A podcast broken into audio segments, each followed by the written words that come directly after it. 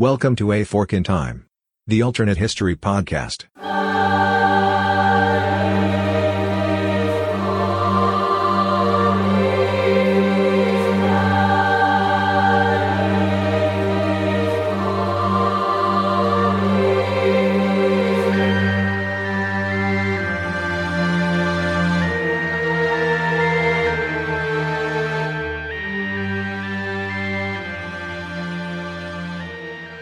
Welcome back to A Fork in Time, the Alternate History Podcast, and welcome to 2023, at least in the podcasting world.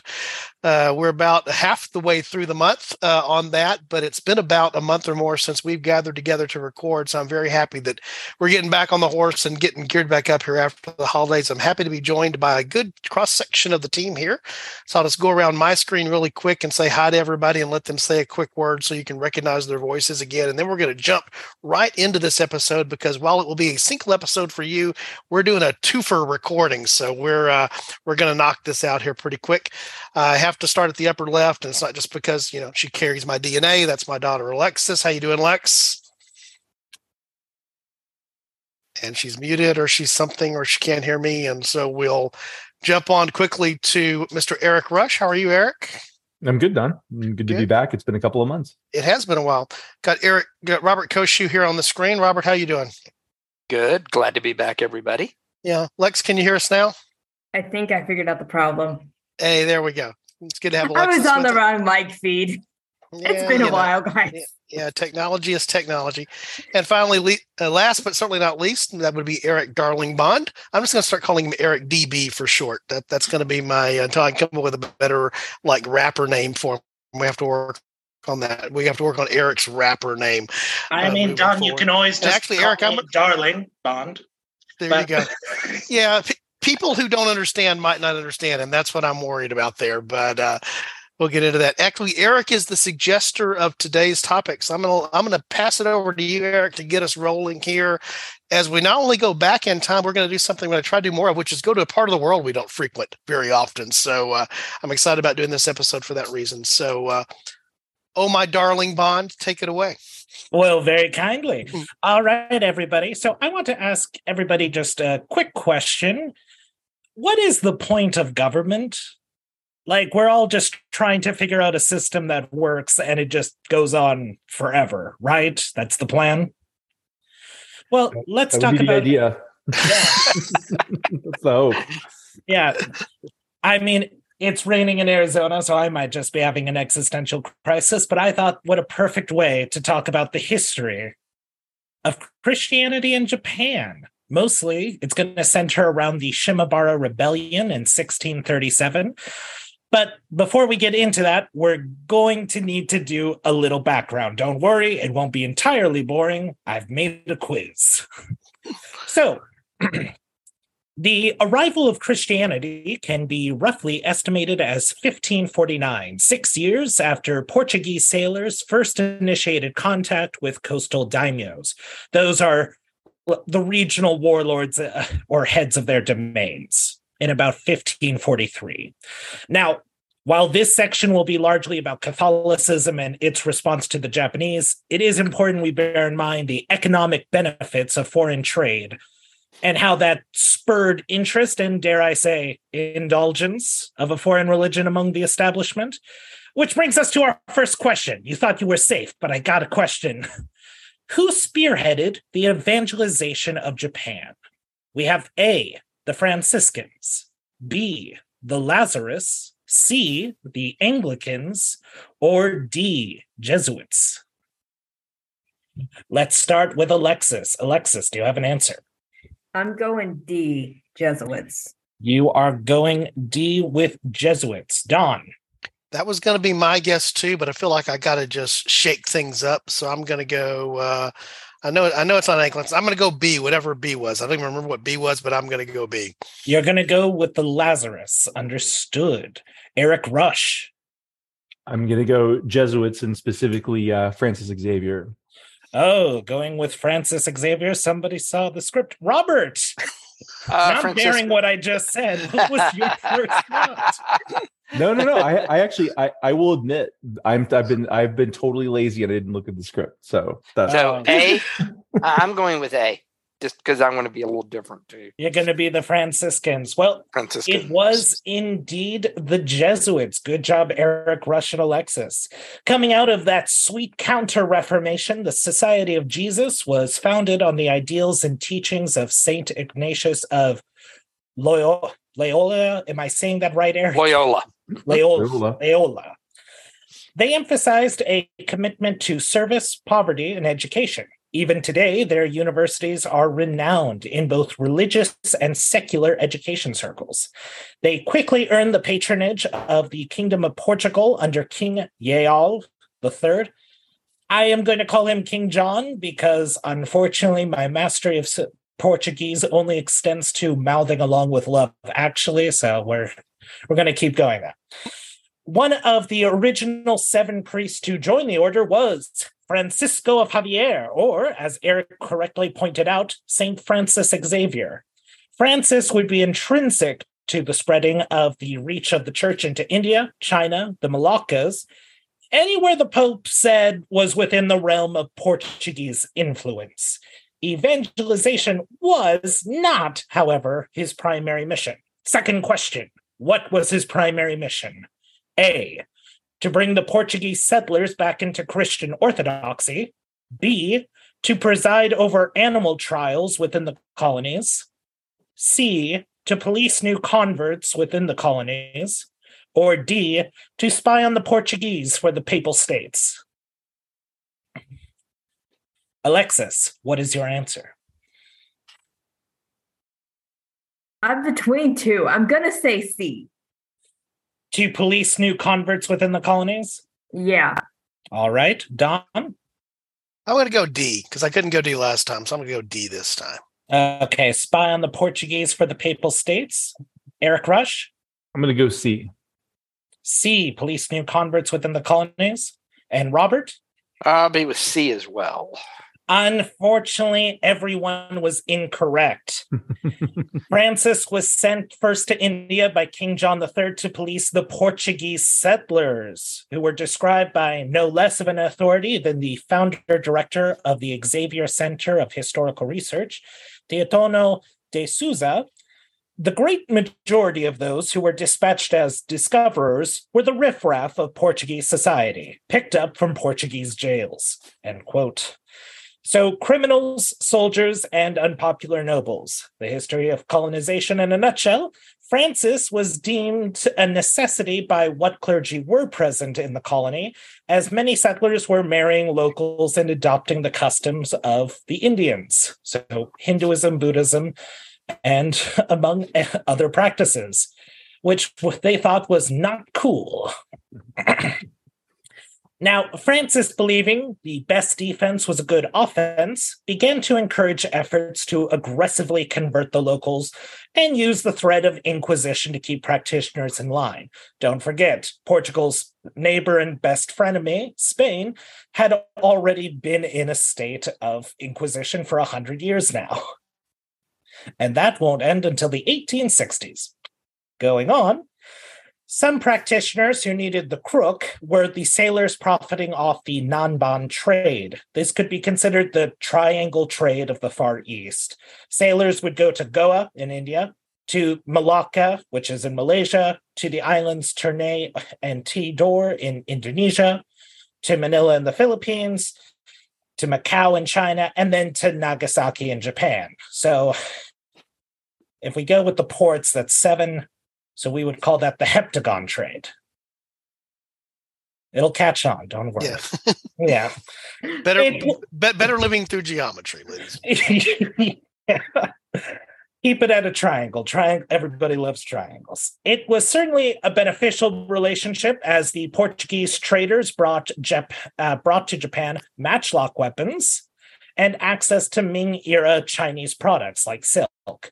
Meanwhile, the Japanese provided precious silver and slaves. Now, Japanese slaves typically were peasant farmers who were sold by their daimyos for profit or by their own family members to avoid starvation. It is never a great thing to find out you are the least favored member of your family, but there was a market for Japanese slaves, or was there? So, your next question Just how popular were Japanese slaves? A. They were a brief fad among European nobility, but were too expensive to keep importing. B. Pope Paul III was horrified to receive a gift of slaves from King John III of Portugal, who was called the Pious, in 1550 and excommunicated him immediately. C. Slaves are recorded as owning Japanese slaves. D. Nobody wanted them as the Japanese were considered a civilized culture. Alexis, I'm going C. you are going with C. Okay. Don, I'm going to go with C as well. you are also going with C as well. Eric Rush, I'm going to go with A. you're going to go with A. They were a brief fad. And Robert Koshu, I'm thinking A as well. you're going with A. Well, congratulations, Don and Alexis. You got the point. I do have to say though, uh, whatever I pick, there's at least one other person that's picking my other answer, so it's making me feel good if I don't get it right. Yes. Ah, but yes, we have records of European and African slaves buying Japanese slaves because we're in that weird part of history where indentured servitude and chattel slavery are just about to develop along racial categories. This is largely the result of slaves coming from afar rather than someone your warband caught in a village they torched 50 miles from your castle. Keep this in mind as we go on, it might be important. Francis Xavier had the desire to preach in Japan, but needed an inn, which in 1547 came with a man named Anjiro. Anjiro was a samurai retainer for a local Shimazu clan in the southernmost island of Kyushu. So, as we know, Japan is an archipelago comprised of many islands. The second largest island, and the one that we see at the southernmost center, is Kyushu. Now, back then, samurai affiliated with daimyo, daimyo were licensed to kill any commoner that had insulted them, so long as they met the rules. One, they needed a witness to vouch for an insult. Two, they needed it to be immediately. You can't just be having staircase thoughts and think, I should have killed that guy. I'm going to go back and kill that guy. now, whether he didn't have a witness or he had waited too long or it was a it was not a poor person, Anjiro was on the run for murder very quickly. Very drunk, he showed up at the docks of Nagasaki and was trying to find somewhere to disappear. The presumably bewildered Portuguese captain, Alvaro Vaz, Anjiro was confessing to, felt that he would be a great member of the crew. Come back tomorrow and we'll start you on your new job, you runaway murderer. Welcome to the team. The next day, Anjiro came back to the dock and he walked onto an entirely different ship by mistake.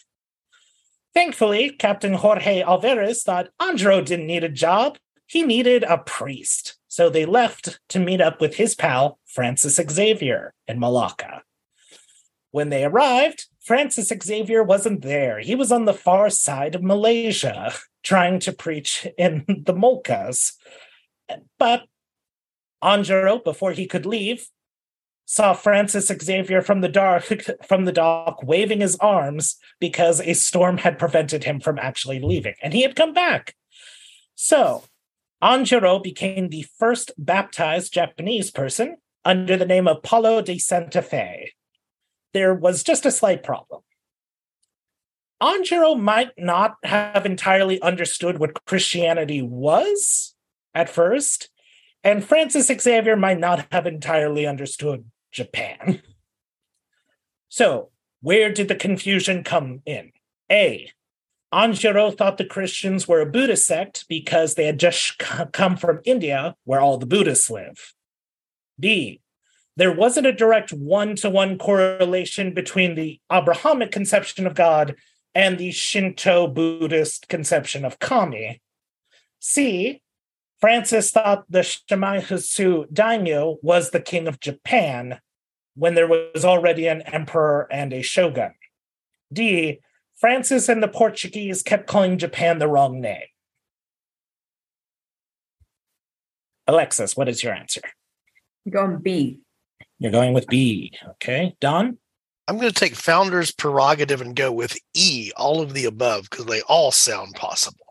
They all sound possible. Okay. Eric? I'm gonna go C. C. And Robert? Oh, this is the one where everyone's different. I'm going A. You're going A. All of these were reasons for confusion. Don figured it out. and this won't be a one time issue. This will be a repeated complication that keeps showing up through the efforts to evangelize.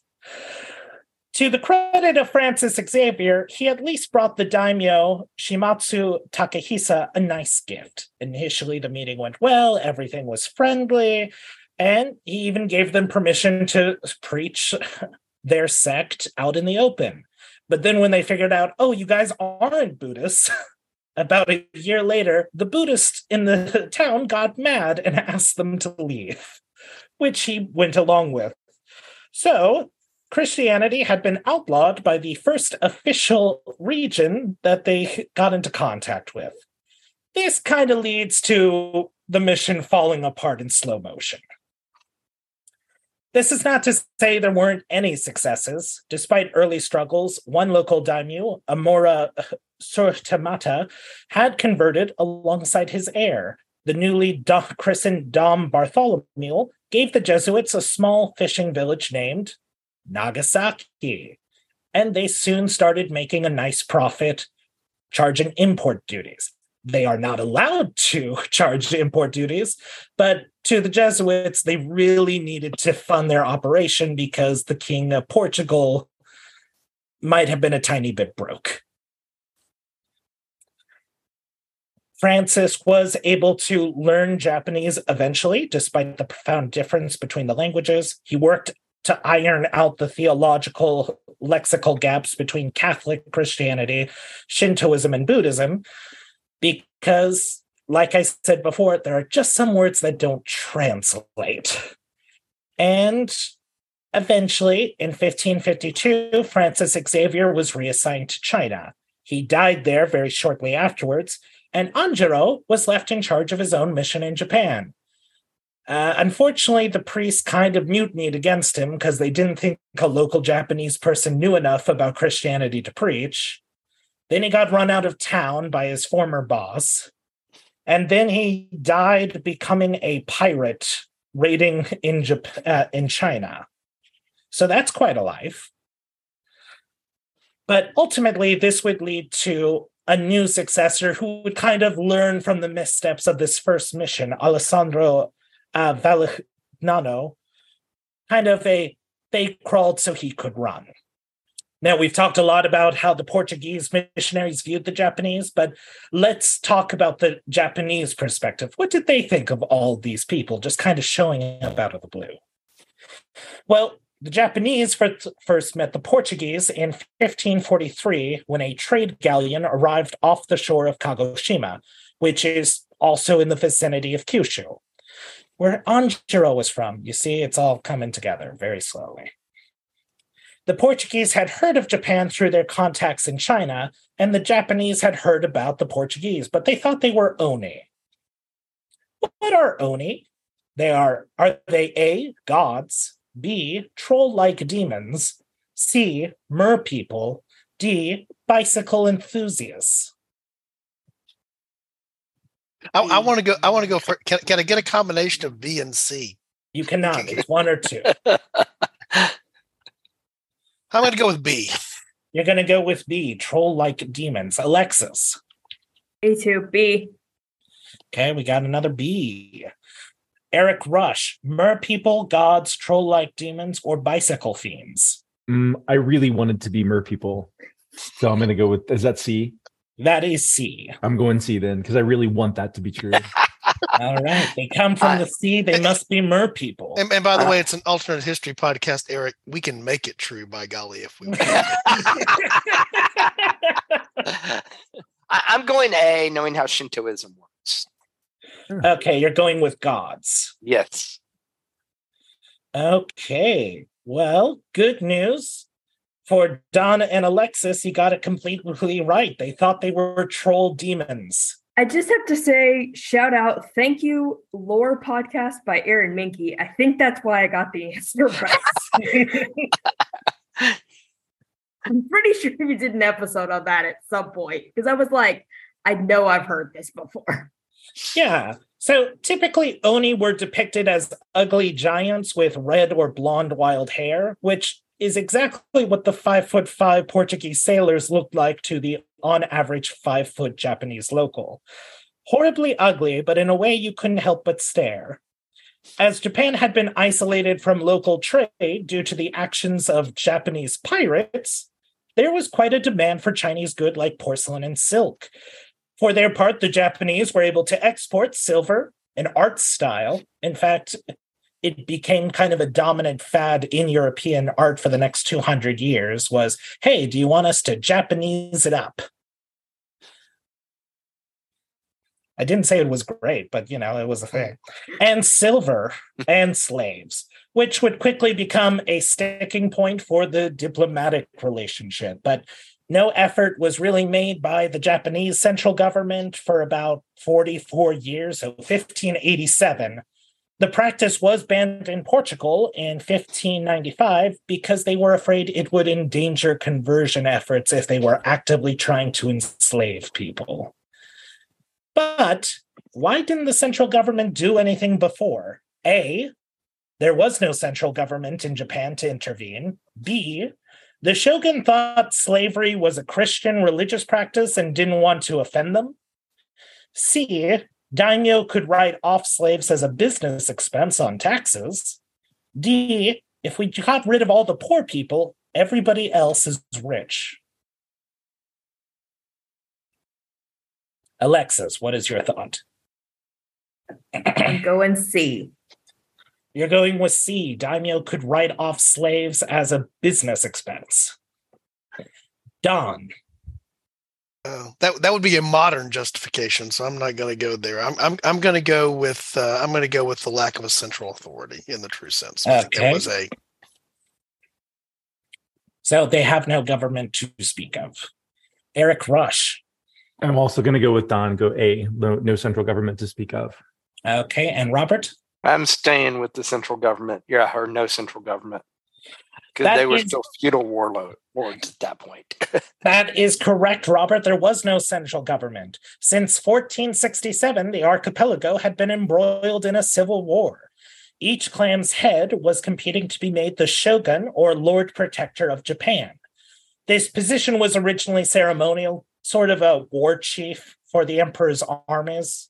Kind of like, oh, you know, that one old guy there, he's been here a long time. Let's make him the war chief. Kind of like the president pro tempore of the Senate. We just kind of give that to the oldest person there.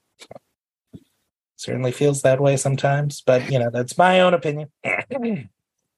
but you know how the song goes. As time goes by, the position becomes hereditary, and then someone actually gets power doing it.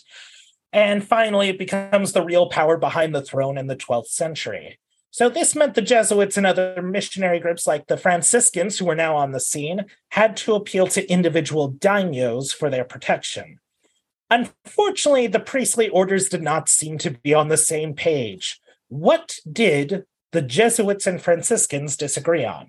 A. If the Japanese should end their acceptance of homosexual relationships. B. Whether the Japanese should be recruited for the priesthood. C. If priests should try to learn Japanese. D. If priests should make sweet, sweet money. E if if their converts should destroy shrines and temples and then f if the japanese should end the taking of concubines in addition to a wife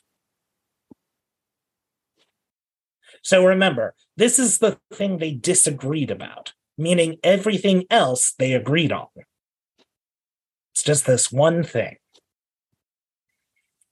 alexis what do you think they couldn't agree on Yeah, I'm between multiple again. Ah, um, it was the first thing that stuck in my stuck in my head, so I'm going C. You're going see whether or not they should learn Japanese at all. Yeah, Okay.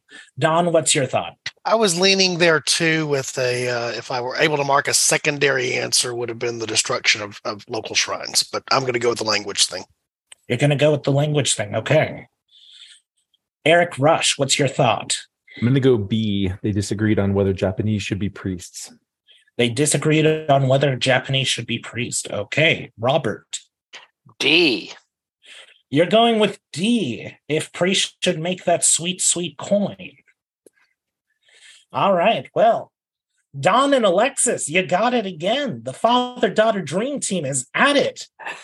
The Portuguese backed Jesuits uh, under Alessandro felt they should be trying to integrate with the culture by learning about it and the language. In fact, a Jesuit had to study Japanese for two years before being assigned a post. The Spanish backed Franciscans thought it was a waste of time. To be frank, neither order was impressive to the locals, especially given how much these southern barbarians that's what Nanban means when they say the Nanban trade. They were saying the southern barbarian stuff that they bring us. Uh, how much, especially given how much these southern barbarians despise the culture of the people they were supposedly here to save. So you see, Japan, though lacking a centralized government, had a fairly rigid caste system. Or it did before this 150 year long civil war. Imagine the longest fight you've ever had with someone, and then imagine that going for 150 years. The shogun was the supreme political authority. The emperor, or sometimes empress, was kind of the divine figurehead who was uh, directly descended from Amaterasu, the sun god, and they would grant legitimacy. Then you had your daimyos in charge of their domains, samurai who were the military backbone, kind of like knights in feudal Europe. Then you had ronin, who were samurai who weren't attached and just kind of killing people for fun. Uh, then you had peasant farmers who worked the land, artisans under them. And then lastly were the tradesmen, or sorry, were merchants, because they didn't really make anything. They just kind of sold other people's stuff, and that was seen as kind of treacherous by the Japanese. But I'm not going to talk more about that because I just rent. So, ah, but the Buddhist conception of karma and reincarnation kind of became a handy tool to ignore the plight of the poor, since, well, they clearly earned their lot through their previous actions, aka, I was born wealthy for a reason. You know, I will tell a small story. So, you know how I grew up in a new age religious household? Mm-hmm. Okay. Hmm? So, my, yeah, I grew up in a UFO cult, Eric. And at one point, my uncle tried telling me when I was about 12, well, Eric, you were born white because you had done good things in your past lives. So naturally, you're born in a place of privilege. I don't talk to that uncle about that anymore. Anywho, let's keep going. So, this was all in contrast with how Christianity was used and seen by the powerful in Europe who were wealthy because God favored them for their righteousness. We have not quite fixed this problem yet on either side. Anywho, there were a number of spiritual pitfalls that made potential converts kind of weary of the new faith. To many, Buddhism offered a way to enlightenment that was achievable and consistent. They also had reservations about a God who created good and evil, but was only responsible for the good part, per the very judgmental priests who kept saying their relatives were in hell because they had never heard of Jesus before. I'm not trying to be irreverent towards any faith, just trying to be very frank about how people were talking about it. So don't mean to offend anyone, and please let me know if I do. Okay. Now, there were elements that were very much appealed to converts about Christianity, though, religiously, I mean, not just getting better deals with the Portuguese because they saw you wear a cross that one time. They aren't Vikings in the Dane Age, for goodness sakes. Now, what was the chief spiritual appeal of Christianity? Was it A, that the faithful could perform miraculous healings and exorcisms? B, that they would slowly transform into European whites by living as Christians? C, that they could have a personal relationship with God, or Deus, as he was called. D, that there was a permanent afterlife for the faithful. Alexis. That that was my snort of frustration because I'm trying to figure out which one it is. I'm gonna say D. Okay, B. Got it. Don. Uh, because she has been right so many times before, I'm just going to keep riding the same train. I'm going to follow Alexis to B. All right. And Eric? I'm going to go B as well. B. And Robert? I'm I'm going D. I'll be the odd man out on this one. You're going to be D. That is correct, Robert. It's the fact that it was a permanent afterlife and they thought they were Buddhists initially. So they were trying to get out of this mess by just having a permanent place to go to. Now, we're going to jump ahead. Basically, from this point, what goes on is that they start getting in trouble with the local daimyos once they do become centralized. This leads to a series of persecutions and also a lot of fear that they are suddenly going to bring about an army with them. So, can we all roll our die and then I am going to record your number? Alexis, if you could go first.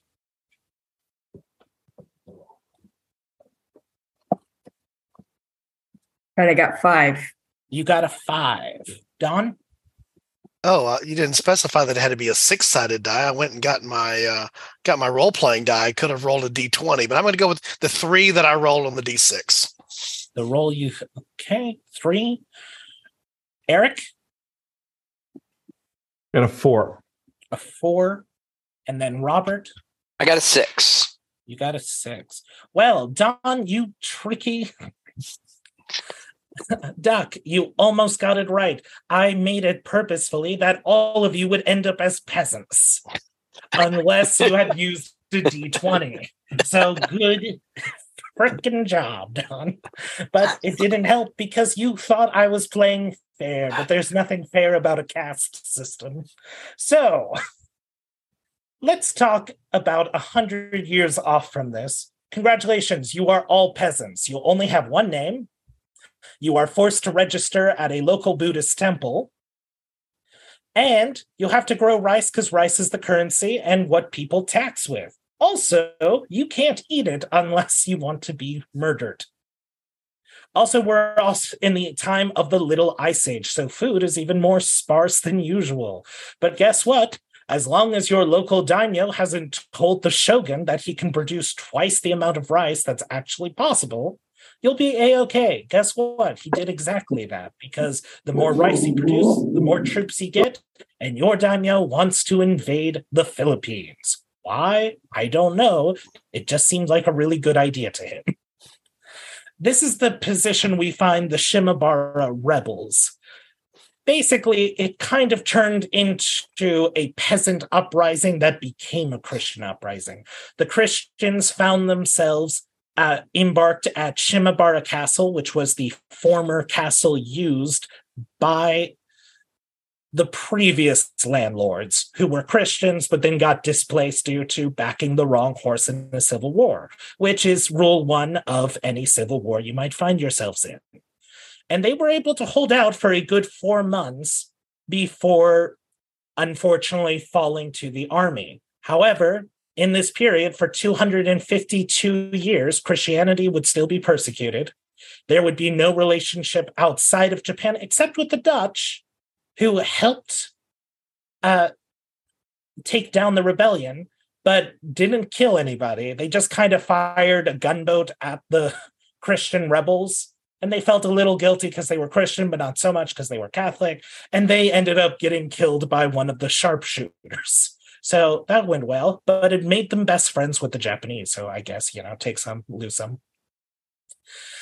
And that is what we're going to come to today. We are wondering what if they had lived? So basically, they need everything to go right. The main fork I've chosen is that they were repelled at an earlier castle, but if they had gotten into a more better stocked position, they would have been able to hold out longer and create chaos. The leader of the rebellion was a 16 year old named Amakusa Shiro. That means he's from Amakusa and he's the fourth son. He also said to everybody that his name was Geronimo because that's what he had been baptized as. I know that just means his name was Jerome, but he said it was Geronimo. Geronimo. Geronimo. And later, by the end, he said, It's Francisco. Call me Francisco. So let's suppose everything had gone well. The government of the shogunate is basically in tatters because they could not crush down this rebellion. And a 16 year old boy bandit king is in charge of the southernmost island.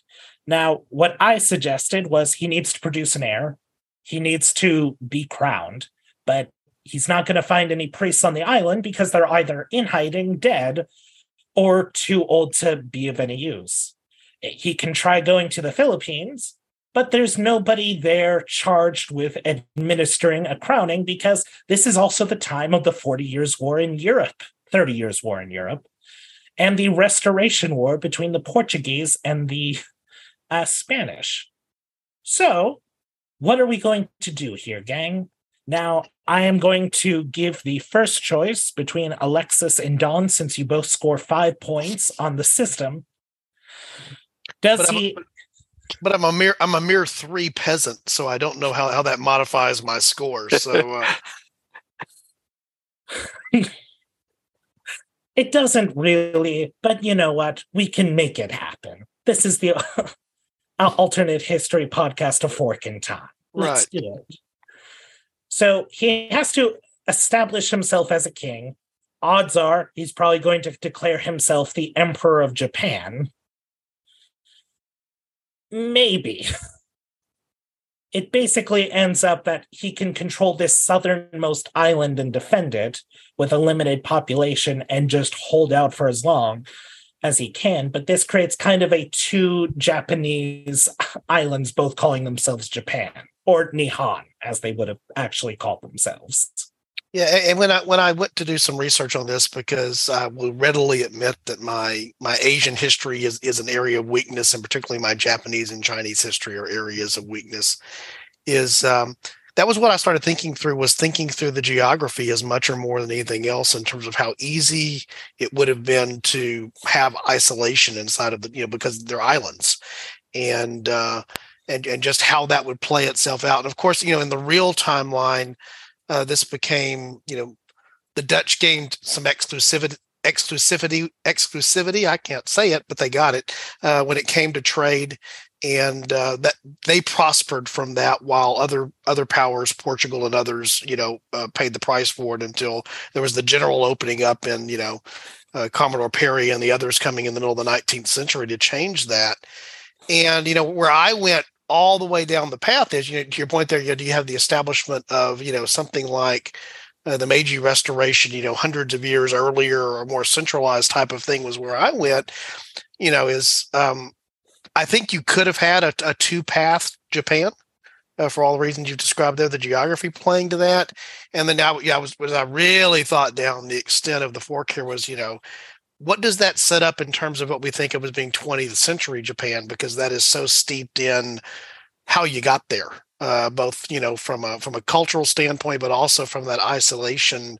And then you know the way that I the way that I think of 20th century Japan is playing catch up. And when they start playing catch up they start playing catch up in a major way. And so if you have less of that needing to happen and you have a some substantial portion of you know what we think of as being uh, as being Japan today being separate you know how does that play forward? That, that's just that's very broad sweep. But to your first point i think yeah i, I think you would have to establish if you're going to be a 16 year old leader you've got to find some legitimacy somewhere. And do you want that to be legitimacy that's been established because of those that have come in that are foreigners that have brought a religion with them even if you're an adherent to it Well, and, and that's and you're bringing up an interesting point, Don. And I would I would add to that is is do we do we think that this movement would would extend to the entire island of Kyushu? Um, I mean, maybe it does, maybe it doesn't, or does this become you know a local enclave? Has become you know and and for different reasons in, in some ways, but this could become a, a little bit of an enclave like a like a Hong Kong or a Macau. that's exactly what I had in my head. Is is is this a different version? Is, is this a is this a Portuguese version of a a larger version of Hong Kong? You know that we would be dealing with today, and and not obviously inside of China, but inside of Japan, what Right. Japan would have become. Well, Right. and I think one of the most challenging difficulties is if we are relying very heavily on that Portuguese influence. Well, before the Portuguese could unite with the Spanish crowns, they were required to expel all of their Jews and Muslims. Now, before they they kind of put out the order, but then they just announced you're all Christians. So I based on that kind of influence, and this is that same generation that has been laying the groundwork, I could definitely see to where the king just says, okay, everybody, you know how we had to register at a local Buddhist temple? We are now registering with a local parish. Well, and, then, and we see that as in the way of just as sort of an administrative act, not necessarily a true forced conversion. Is that what you mean, Eric? Exactly. Just Okay. kind of an in name. Yeah, you're you're Christian now. Whatever, go do, do go do your thing. That's fine. We don't really care, but we're gonna we're gonna we're gonna do this thing. Yeah. so the and the the second part where this goes me is I'm sitting here thinking through it. So you end up with an open, quote unquote, conclave down in the southern part of Japan. Mhm. Does that because of the way this went down? Does that make the northern part, what we think of as primary Japan, does that make it even more isolationist when Perry and them come back to where they don't open up? So do, or, or, or do Um, you or do you even you know do you even have the need to send a Perry on that mission if you've already got access to the trade goods that you want to have? And you know, to me, That's to me, the, point. to me, the interesting thing about this is I was, you know, I, I was, I was familiar with the term, but wasn't familiar with the history. Is you know, it's, and, and Eric sort of hit upon this in the questions that he asked us. You know, was this a religious, or in the in the background, was this a, re- a, a religious uprising? Yes. What was it mainly, though? It was mainly an economic peasant uprising against the situation there, and so.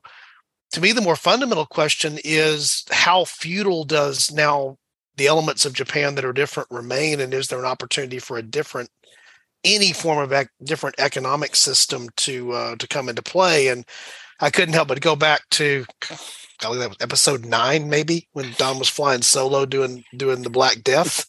You know, one of the one of the inputs of the black one of the elements of the Black Death was if you if you lost too many people, it changed the economic leverage. Feudalism was undermined by the fact that there there was um, there was suddenly labor had more value because there was less of it available.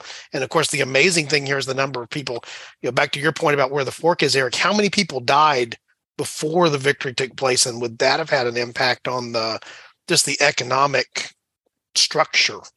Uh, that, that, that's throwing out a lot of stuff I know altogether there. But that was the other thing I began to wonder is, you know, is the ripple more religious? Is the ripple more governmental, or is the ripple more economic, or is it somehow all of those things? Do you guys want to hear my very wild pitch for what I thought might happen? Go for it, Eric. Okay. Okay. So you're 16 years old and you have just thrown off an improbable victory against a system that has been in power for about 36 years of stable rule. Before that, totally civil war for 150 years. It's a wild time to be alive.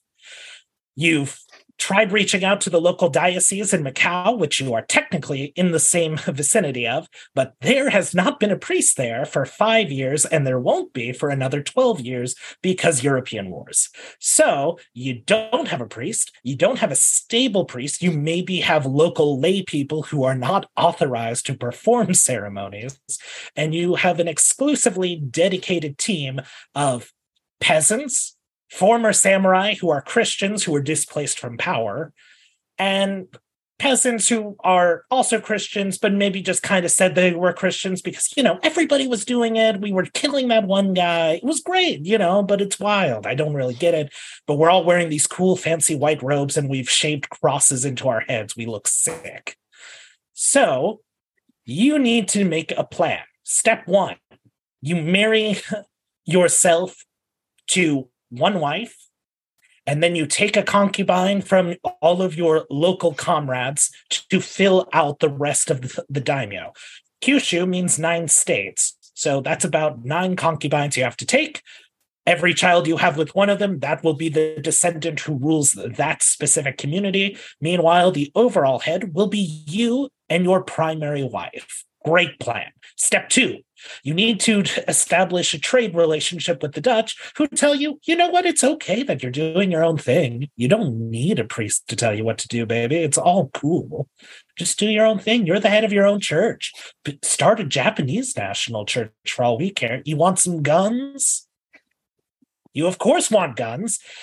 And guess what? The people up north, they're having a, a, whole schism of their own because they're all disconnected. You are the first legitimate threat. And now you're seeing all these pockets of resistance coming up through the ground. Before you know it, within a decade, you have married the Empress of Japan and have now named yourself the official head honcho of the region. Congratulations. And then the priests show back up. And now you are being investigated under the threat of inquisition because you've done everything they've had a problem with taking concubines, maybe having relations with other men, because as far as you're concerned, like it's okay as long as you have a wife and a kid eventually, you know, and essentially seizing power and making yourself a bishop. And you have also called yourself God's messenger. That's a little weird people are starting to think this is a cult. At least that's how we would interpret it in the future, but you don't know about that yet. And lastly, you make the city of Nagasaki your new capital. You decide to name it after Francis Xavier. You also name it after yourself because you've changed your name to Francisco from Geronimo, which also great call. That's going to be very awkward for American historians in a few hundred years. And now, when people want to see the king of Japan, you go to San Francisco in Kyushu.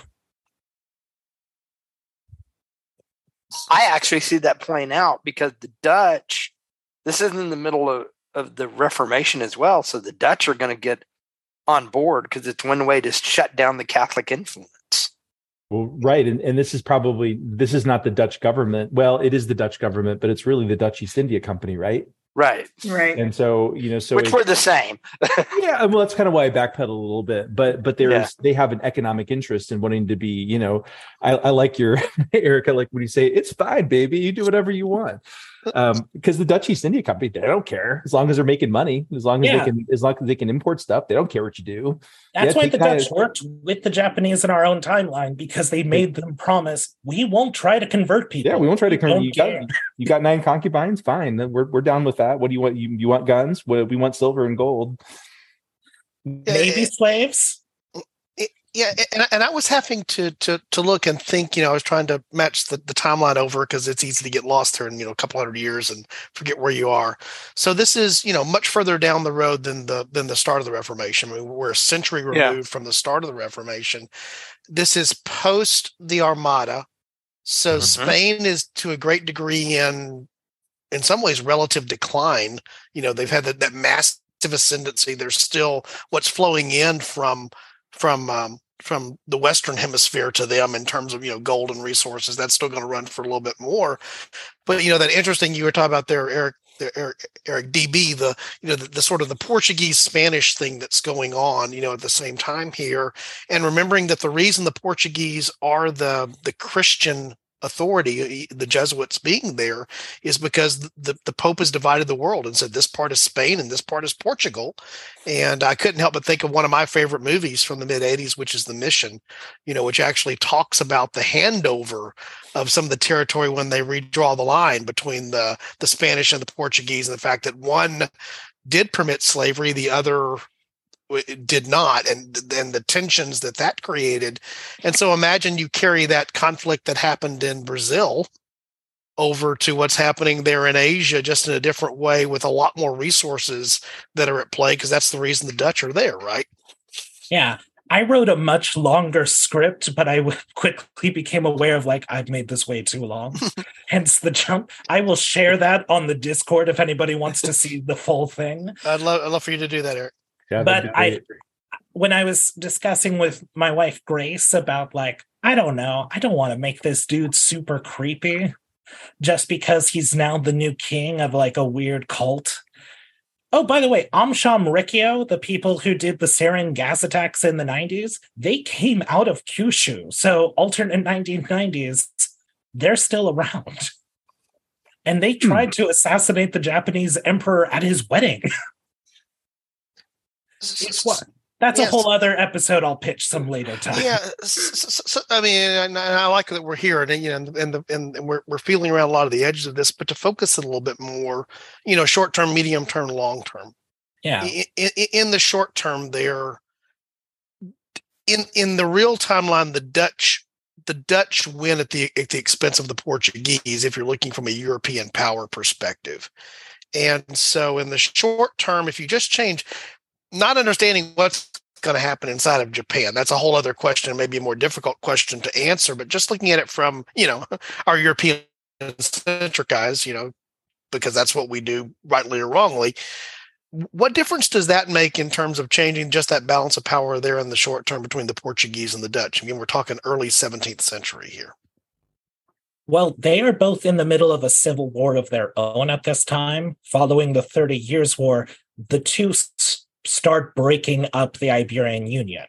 They had briefly merged as one political entity. The Pope made the rule like, okay, but it's still got to be Jesuits in charge of what was Portuguese and Spanish in charge of what was the Spanish with the Franciscans. And after the Thirty Years' War being tied in with the Habsburgs, they're both kind of broke and unable to administrate this region. Uh, but to quote my wife, who gave me some advice while writing this out, creepy dudes being creepy is something you can always bet on. Creepy dudes in power using their power to sleep with young, pretty women is a constant throughout time. End quote. Grace Darling. I mean, I, I can think of very few counterexamples to that. So I'm I'm going to say that's. Can we call that Grace's axiom? Yes. Yep and it's universal through time and through space, right? Right, Eric. So, it certainly yeah, seems to be. I was I trying mean, so hard not to make him Henry the Eighth, but a Henry the Eighth that is arguably more functional. But I was, I was literally thinking earlier, I was like, you have no idea how many parallels this actually has with the other topic we're going to be covering. Yeah. I, well, I, you know, I was thinking the same thing. All, you know, this all happened, you know, Charles the First is, is in, is, is you know king of england during this you know what 1730s or 1637 right? Yeah. Um so you know we're not we're we're all you know we're we're Stuarts not Tudors in this one like like we will be in a, in a little while but um or no, no we're Stuarts still in the, in the other one. Yeah we're still Stuarts so we're we're staying with the with the house of Stuart in this uh in, in this whole set of podcasts. So um, but yeah, I was thinking about the parallels there as well, and I and I guess I still feel like I don't think anybody's going to be able to administer this. I don't think there's any in power that's going to be able to administer it. So it'll be self-governing. I still think the Dutch will have more influence. Um, oh, yeah. My thought was that it's basically people who are trying to be Catholic, but there's no authority and there's nobody to make the rules. They will. They, they will Dutch drift. There.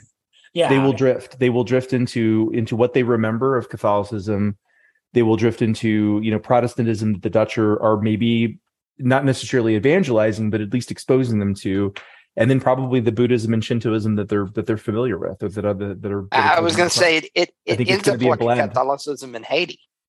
Yeah, oh, like yeah. a very much like a Haitian Catholicism, where it's kind of a voodoo Catholic mix. Yeah, I, I was thinking the exact same thing. You know, having been to Guatemala and other places where there's, you know, for example, Mayan culture influence there that slides in with the Catholic Church. It's a common thing, and, and you even see it in other parts of Asia, you know, parts of the things that become the Baha'i faith and and other things like that, you know, where it, it, it draws from local tradition, local. I mean, even even Eric DB in, in the question, you know, this whole question of what what is God? Well, if you're if you're into ancestor worship, you know that that that becomes a trickier part of what goes on there and and, and there as well. And to, I think it was Eric Rush's point, you know, it's um it's going to be about the trade, so they're going to be they're going to be willing to let a lot of stuff slide. You know, as long as the spice, literally in this case, as long as the spice flows, they're good. You know, to, to borrow a to borrow a Frank Herbert thing. I mean, it, it, that's what it's going to be about. Japan is Arrakis. Uh, you know, if you really want to stretch this, yeah, I haven't yeah. figured out who haven't figured out who's Muad'Dib in this whole thing, but we got a 16 year old running around, so you know you can go there if you want to. Yeah, basically all revolutions, when you put them into shapes, is a circle. So things have changed, but it's taken on a distinctly Japanese flavor. Yeah, yeah, and, and yes, I, would ask the question, you know, just just trying to trying to to narrow us down a little bit because there's a lot of history, a lot of room to run here. You know, in the short term, I think it obviously does benefit or change the the balance of power with uh, uh, the Dutch and the Portuguese. But to me, the more interesting part of this fork in the ripple is is there still, you know, if Chris were here, he'd probably tell us, no, it's inevitable. It's all going to come back around. We're going to end up with World War One and World War Two, no matter what we do. We can't avoid it. But uh, is this idea of could you have a different Japanese culture that's impacted enough by this earlier injection of Christianity that you don't see the same type of uh, culture is the only place I know to go. The culture that that sets up the the Japan that we know uh, you know, from the from the middle 19th century on, but particularly, you know, coming after World War One and into World War Two. With that, is there enough of a deflection far enough back here that you create a different, you create a different culture that may have produced a different scenario that that that plays forward with a much different impact? I mean, the culture is going to be a little bit different. I don't think it's going to be different enough. I think the northern part of Japan gets even more entrenched in it, and it was entrenched you, you lose on some level. Yamamoto at the World War II level was a, this is going to sound odd to say, but he was a moderating force to an extent because he had a, uh, he had an affinity for the West. Yeah. Well, and, and he and, knew and a whole and generation whole generation of particularly the japanese naval officers had studied right. uh, going to the west and so they were influenced by what they brought back with them. And again you it, it, to me it's that ultimate question which is hard to answer is which which culture or society influences the other more? Uh to, and and you know i think eric hit on robert hit on it's probably going to be the same just because there's there's enough of a critical mass there for what was already um from a Japanese religious and cultural standpoint, enough of it's still intact. And again, we're talking about one island here that may be taking a different path, you know, going down the road mm-hmm. as well. Well, may I share with you guys where the name change comes from? Sure. Yeah. So the Portuguese were told by the Chinese that there was an island which they called Shipan, which was their attempt at pronouncing Nihon. And it roughly equivalent, we call it land of the rising sun, but it, a more specific one and a little less refined is origin of the sun. Now, perhaps in a hundred years, what instead it'll be land of the risen sun, not land of the rising sun. Yeah, we just had a Star Trek call out there to a Star a Star Trek original series episode where oh. uh, uh, bread and circuses, man. That's all I'm saying.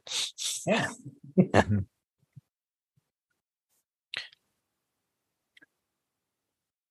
All right. Well, that's that's a very uh, that was a, that was a very good vision of uh, of what it could be, Eric. So thank you for that, and thank you for like the quiz. That. I didn't I didn't know that I didn't come into this knowing that there was going to be a quiz, but I really enjoyed it. Even though I didn't do that great, I still really enjoyed it.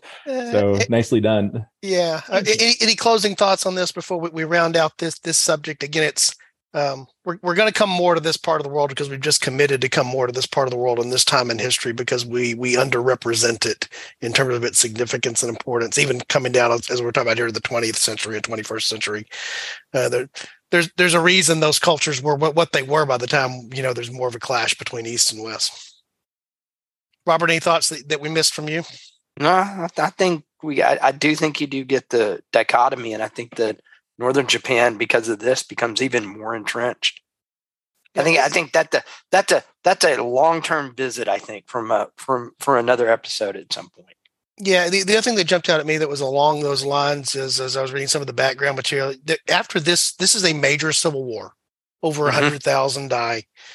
Um, there's a period of up until the uh, until you know the mid 19th century. There's there's a long period of, pro, of of peaceful of peace internally. Uh, this was one of those, you know, there was not a desire inside of Japan to revisit this type of this level and, and amount of death, you know, that did influence history for the next couple of years. So, you know, the next couple of centuries rather. So to to Eric's fork, if you have fewer, you know, if you have less of that, you know, is somebody more willing to to do whatever's there, and and is there a change to the, you know, at what point does feudalism in Japan go away? Is to me the other question that we didn't even explore that you know that comes into play because it it endured there much longer than it did in Europe for all kinds of reasons. The isolation being part of it, mm-hmm. being the major part of it. So, Eric Rush, miss anything from your perspective that you're just dying to say about this one? No, no, I think this. Uh, I think we've got a pretty pretty tight potential timeline here. This is great. Okay. Lex. Uh, just to kind of echo Robert's point, I think uh, northern Japan would go much more insular. Um, so I'm, and I think we've set up uh, some potential further episodes to explore in this area of the world with kind of the aftermath and the falling out of this. Also, I have to tell a quick story. When Eric did the roll the dice thing and we all ended up as parent peasants, Dad, I don't know if you remember when we went and saw the Magna Carta when it came to Houston, and they had the quiz where you could find out what you were going to be in medieval England, it would have been. And there was a little kid, must have been like seven, in front of my dad because my dad was going to do the quiz. And he's like, he got very exasperated. He goes, No matter what I do, I end up as a peasant. and so my dad went to do the quiz, and I don't know if you remember this again, but it was it was basic questions. It was like, can you read? Can you write? You know, do it, my dad intentionally did like, can I read? No. Can I write? No. And he ended up as like a lord. so when we did that, I just had that running through my head the whole time. I thought I would throw it in, but no, uh, I think this was a really good one. So thanks, right. Eric, for putting it together. It was yeah. good. Yep. Th- thanks for th- th- thanks for challenging us. And just because Alexis and I got the best score doesn't mean that's why we liked the format better than anybody else did. oh no, it's all good. It's, yeah. You, you know what? You earned it. You guys yeah. earned it. I, I, just I, I, took wild guesses or followed my daughter, which you know is, is, worked pretty well for me in most of my life. So there you go. And podcast recommendation: check out "Lore" by Aaron Mahnke because I'm there pretty sure that's how I got that one answer. there, there you go. All right, we're going to close this episode out. Uh, again, thanks for joining us, guys. We, we know it's been a while, so we hope that you found us back here. We hope that we're still in your in your subscribe and download feed. Know, oh, here's new fork in time. How'd that happen? Because it's been a little bit of a, a while. We're we're gonna should be able to get back back on the horse and get more consistent here now that we're in a new year and, and past the holidays as well.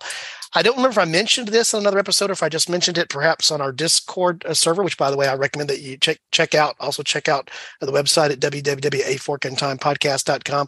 Uh, but those of you may remember Dylan Holzmer, who's joined us for a couple of episodes, most notably with me. I had the privilege of doing a uh, the What If Elvis Had Lived episode, which was, you know, sometimes when we talk about the other type of history, we sometimes call our little uh, our, our, our pop type of hits. Uh, Dylan's going to be joining our team on a regular basis. I'm looking forward to what Dylan brings, and uh, he will definitely join the uh, barbecue discussion. We know very well because he's from Memphis and he he comes with an attitude about that. So we will continue to have the great barbecue schism inside the team here, but that's okay. We're going to continue to support it. So on behalf of Alexis, uh, Eric DB, Eric Rush, and Robert Koshu, we just want to say thanks again from a fork in time. Hope that you join us next time. Thanks.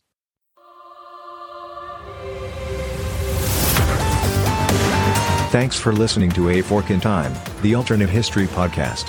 Learn more and provide feedback by visiting our website at www.aforkintimepodcast.com. Connect to us on Facebook at facebook.com forward slash a fork in time or follow us on Twitter at A F I T podcast. If you want to support the show financially, visit our Patreon page at patreon.com forward slash a fork in time. We hope you will join us next time.